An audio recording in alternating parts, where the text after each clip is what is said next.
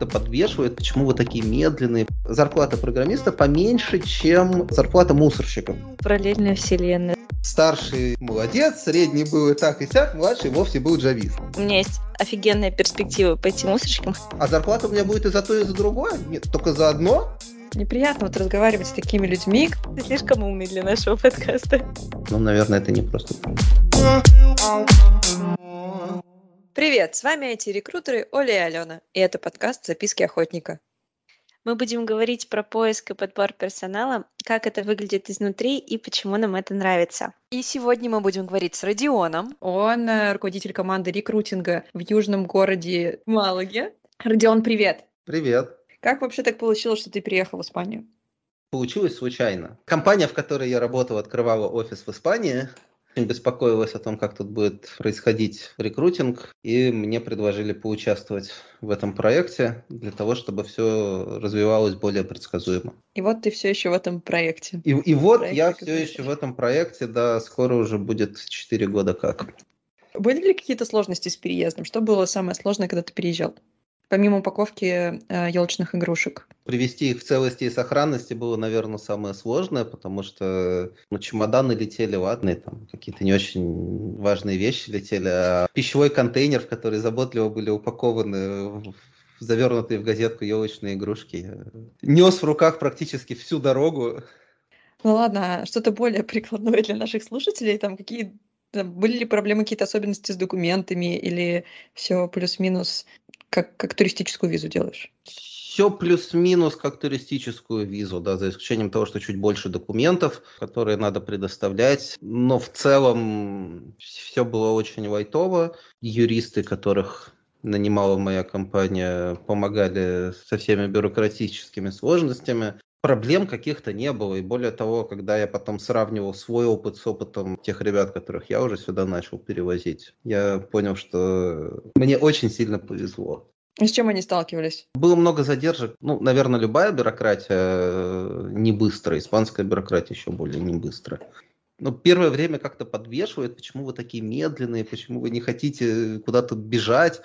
А потом ты понимаешь, что ну, вот люди так живут. А потом и, ты уже один из них. И неплохо живут. Да, и ты, и ты уже становишься один из них. Сколько у тебя занял период релокации? По-моему, где-то в районе полугода это все заняло. А для тебя само решение переехать было сложным, судьбоносным решением? Или это просто как ну, новый интересный опыт, попробуй, почему бы нет?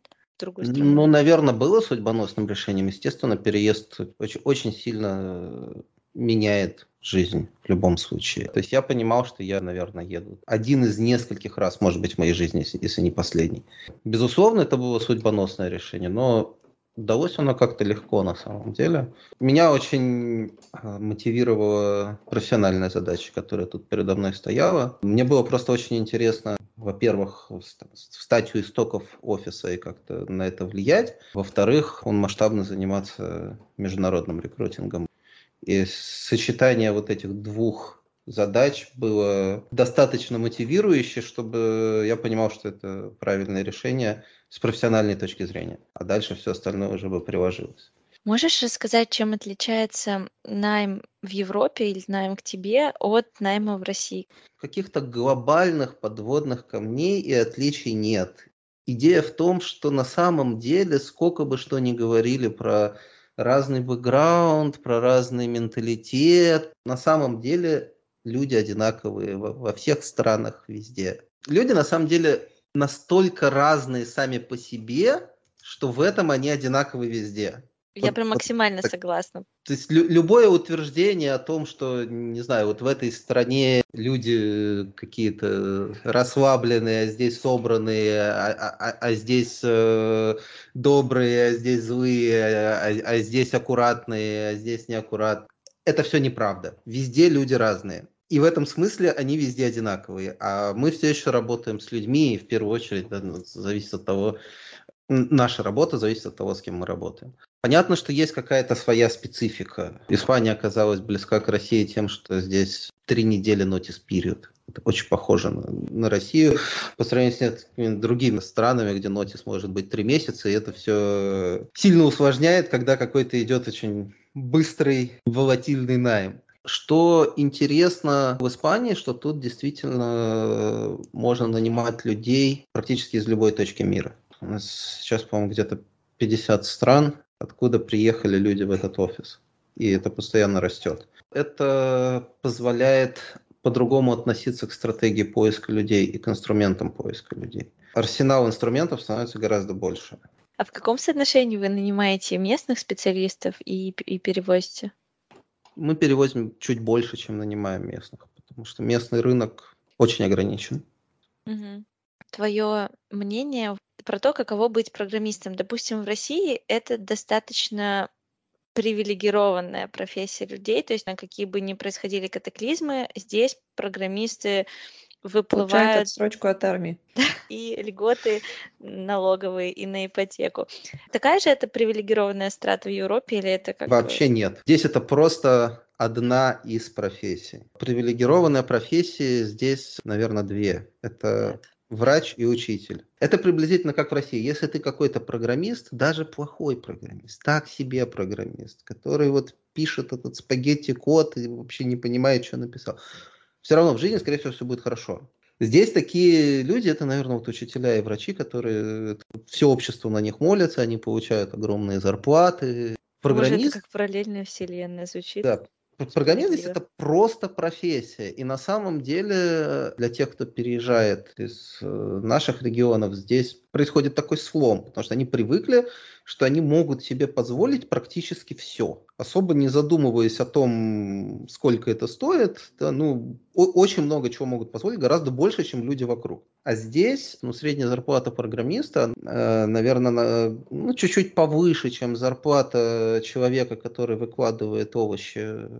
в супермаркете, при этом у него ответственность там не, не положить апельсины в огурцы, а даже если ты положил, ну, ну все поржали и все. И поменьше, чем зарплата программиста, поменьше, чем зарплата мусорщиков, которые убирают баки по ночам. А, потому что раньше они были приблизительно на одном уровне, потом э, мусорщики устроили забастовку, три дня все это, значит, воняло, и у них стала зарплата выше, чем у программистов после этого. А программисты, ну, можно, конечно, устроить забастовку и три дня не коммитить, да, но я не думаю, что после этого кому-то поднимут зарплату. Это открытие горизонтов. Тут, грубо говоря, в программисты идут те, кто не потянул пойти в медицинский. У меня был товарищ, и в его семье традиционно было сделать оливки главное занятие. Вся семья всю жизнь занималась оливками. У него есть несколько братьев, и отношения в семье, при том, что это был у нас сеньорный джавист, он работал на очень интересных проектах, но отношение было к нему немножко такое свысока, что вот старший молодец, средний был и так и сяк, младший вовсе был джавист. Ну, ну отдохнула на нем природа немножко, что-то вот не получается у него нормальным делом заниматься. Пусть хотя бы программирует, хоть не клей по подворотням нюхает и хорошо. То есть сельское хозяйство здесь гораздо более уважаемая и понятная индустрия, чем какая-то вот это ваше непонятное программирование. Чувствую, как у Оли шевелятся волосы. От того, что мусорщики получают больше программистов. Я в позитивном очень смысле удивлена. Я живу настолько вот в этом шаблоне программирования, это топ, и мне реально приятно слышать, особенно про учителей и мусорщиков, шучу, про учителей и врачей, что это максимально уважаемые профессии. А в чем основная сложность найма в Испании? Ну, окей, их мало, потому что все идут выкладывать овощи и собирать мусор. Основная сложность найма в том, что здесь, ну, во-первых, вообще рынок не очень большой, индустрия не, не очень сильно развита. А во-вторых, еще меньше рынок специалистов такого профиля, к которому мы привыкли, которые э, хотят расти, хотят учиться, хангри в каком-то смысле. Здесь таких очень мало, и они есть, но их есть вот там 5%, соответственно, это штучные специалисты, про них все знают, за них все борются, плюс еще есть американские компании, которые с ними работают как с индивидуальными предпринимателями здесь и платят американские зарплаты.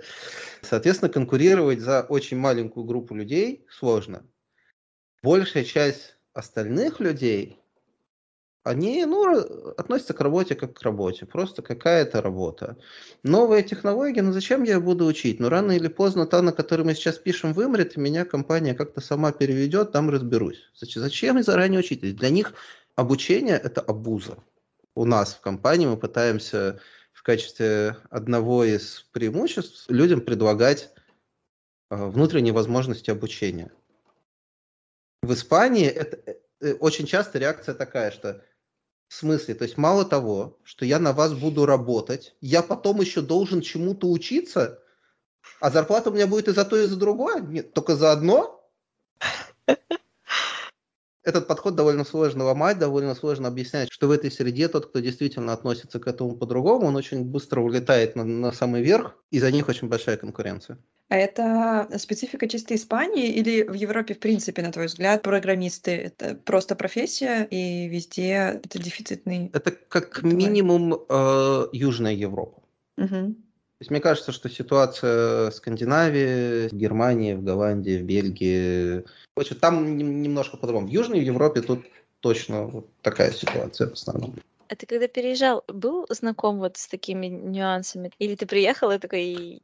Немножко был знаком, потому что я до этого занимался рекрутингом в других странах, в, Польше, в Германии, в Голландии. В том числе были европейские кандидаты, но, естественно, я не представлял, насколько глубока кроличья нора. Я просто знал, что она где-то там есть, и там пропадают кролики.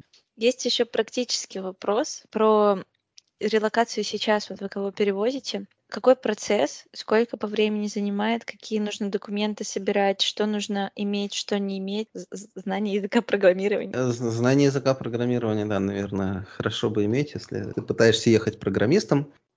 В целом ценится профильное образование для пермита, соответственно, либо инженерное компьютер-сайенс, либо математическое.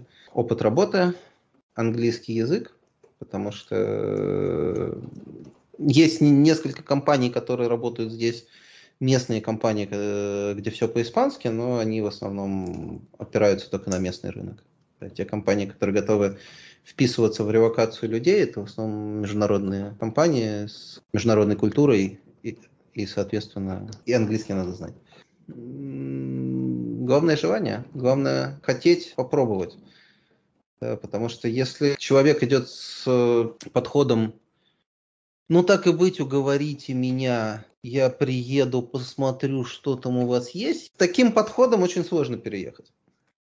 Тут на самом деле не то чтобы рай на земле, где все идеально, где все лучше, чем в любой другой стране мира. Это, это, это не так. Тут просто как-то. Да, кому-то тут комфортнее, кому-то тут менее комфортно. Кто хочет попробовать, то, я думаю, должно получиться. Ален, сколько у тебя галочек в списке получилось? Ну, в принципе, вот э, когда Родион сказал, что тут просто как-то, я такая, ну, в принципе, подходит. Притязание у меня на уровне. Ну, это одна из главных ошибок э, людей, которые переезжают, у которых в итоге переезд не получается, что они думают, что э, все то хорошее, что у них есть в их локации, в их стране здесь сохранится 100%, а все то плохое, что у них есть в локации, тут поменяется на хорошее. Так не бывает. Что-то будет по-другому, что-то что будет лучше, что-то будет хуже. Просто для кого-то то, что здесь лучше, важнее, чем то, что здесь хуже. Потому что все, опять же, все люди разные, у всех разные приоритеты. Неприятно вот разговаривать с такими людьми, которые такие философские умные фразы бросают, и ты сидишь такой, м-м, ну да, да. Такое осадочек неприятно остается. Твои мысли о собственном интеллекте опровергают, что ли? Будем по-другому к выбору гостей приходить сюда. Опросники скидывать заранее, чем Конечно. результат хуже, тем больше нам подходит. Родион, прости, ты слишком умный для нашего подкаста. Мы с Аленой грустим, когда слышим умных людей. У нас для тебя есть вопрос Да, Родион, у нас есть вопрос. А, если бы ты переезжал сейчас, а не 4 года назад, как это а, случилось в реальности, какую страну бы ты выбрал и почему? Я бы отталкивался от профессиональных перспектив. Мне очень сложно сравнивать страны, и по моему опыту переезда, да, можно там смотреть видео на ютубчике, не знаю, гуглить, э, читать блоги тех, кто переехал, в итоге все окажется по-другому вообще, все окажется по-другому.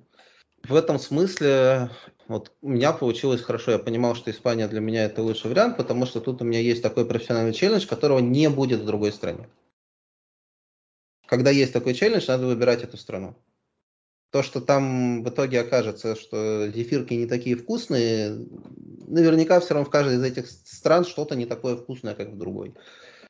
А, как ты считаешь, вот если так э, судить... Хорошо, Испания, конечно, самая лучшая страна в мире сейчас, куда стоит ехать. Э, Я бы так не сказал. Реклама. Я бы так не сказал. И более того, это не лично мое мнение. Э, есть много людей, которые сюда приехали, и им не понравилось. И не это уехали? нормально. Или они смирились? Ну, кто-то смирился, кто-то уехал дальше, причем кто-то вернулся, кто-то уехал в какую-то третью страну. Это... Окей, а как, как ты считаешь, в какой стране для IT самые лучшие карьерные перспективы? Очень сложно. В Испании неплохие карьерные перспективы для IT. Тут да, Если мы можно, можно, можно завоевать мир, да. А, я, я, я даже не знаю, в какой стране будет больше перспектив для, для IT. Тем более сейчас э, очень много стирается границ на самом деле. Можно жить в одной стране, работать на другую страну с коллегами из третьей страны. Э, наверное, надо смотреть, где более развитая комьюнити, потому что все еще хочется общаться с, с себе подобными себе подобными, да. Ну и продолжая э, эту тему с э, страной лучшей для, изменится ли твой ответ для рекрутеров? Для рекрутеров международный рекрутинг это очень интересно, и за этим будущее, потому что большая часть э, практик инструментов, на которые завязаны IT-специалисты, уходит в онлайн, и они изначально не имеют границ. Да? Нет ни одного, не знаю, GitHub репозитория, где написано, пожалуйста, не комите сюда, если вы живете южнее 30 широты. В этом смысле э, рекрутеру интереснее в той стране, куда, в принципе, возможен переезд людей из других стран. И с чем большего количества стран, тем это интереснее. А дальше ну, можно посмотреть просто статистику, да, если никогда в жизни никто в эту страну не переезжал, а в другую едут пачками, ну, наверное, это не просто так. У меня есть еще бытовой вопрос. Оля, если у тебя еще есть рабочий, спрашивай. У меня вопрос про релы, вот касательно рекрутеров, наверное, ты же нанимаешь себе в команду именно рекрутеров, есть вакансии. Эм, вопрос, насколько востребованы сейчас вот для релокации именно специалисты по найму, а не программисты в IT? Менее востребованы, чем программисты, потому mm-hmm. что ну, у нас, например, испанская рекрутинговая компания, э, рекрутинговая команда испанская распределенная. Mm-hmm. Часть рекрутеров находится здесь, в Испании, а часть рекрутеров находится по всему миру. От Мексики до Армении про проще работать удаленно, поэтому в, в этом смысле релокация востребована не очень. Все, давай свой бытовой вопрос. Спасибо. По каким вещам из России, э, каким-то, может быть, местам из России ты скучаешь больше всего? Людям. Продуктам. Естественно, я скучаю по людям. У меня остались друзья, у меня остались родители, по которым я очень сильно скучаю. Из вещей или из каких-то активностей. Две активности, которые я очень любил в России, и с этим было сложно после переезда. Первое – это собирать грибы осенью. Здесь некуда идти, тут нет лесов, тех, которые есть, не растут грибы, часть из них частные, культуры хождения в леса нет, даже нет культуры пойти с палаткой. И я скучаю по возможности пойти в лес, э, немножко отключиться от всего и пособирать грибы. Вторая история – это э, история про джаз. Я очень люблю джаз. Когда я жил в Петербурге, очень много ходил на разные концерты, фестивали разной степени официальности, тусовки. Переехав сюда, но ну, тут люди в основном про регетон и про фламенко, а не про джаз. Но после пары лет здесь, в горах рядом с Малагой, я нашел гнездо энтузиастов. Грибников-джавистов? Ой, джавистов Нет, они не грибники, но они довольно интересные джазовые музыканты, к ним приезжают в гости э, со всей Испании, из других стран музыканты, они проводят интересные концерты, они не все испанцы, конечно. Я нашел место, где можно слушать настоящий джаз. Осталось грибы разыскать. Осталось где-то разыскать грибы, да. Э, Родион, это все звучит так, как будто ты достиг цена. Э, это очень круто. До новых встреч. Спасибо большое. До новых встреч. Пока-пока. С вами были Родион, Алена, Оля, подкаст «Записки охотника». Энтузиазм просто льется через край. Энергия пропитывает все Это вокруг. спокойная энергия. Это гармония.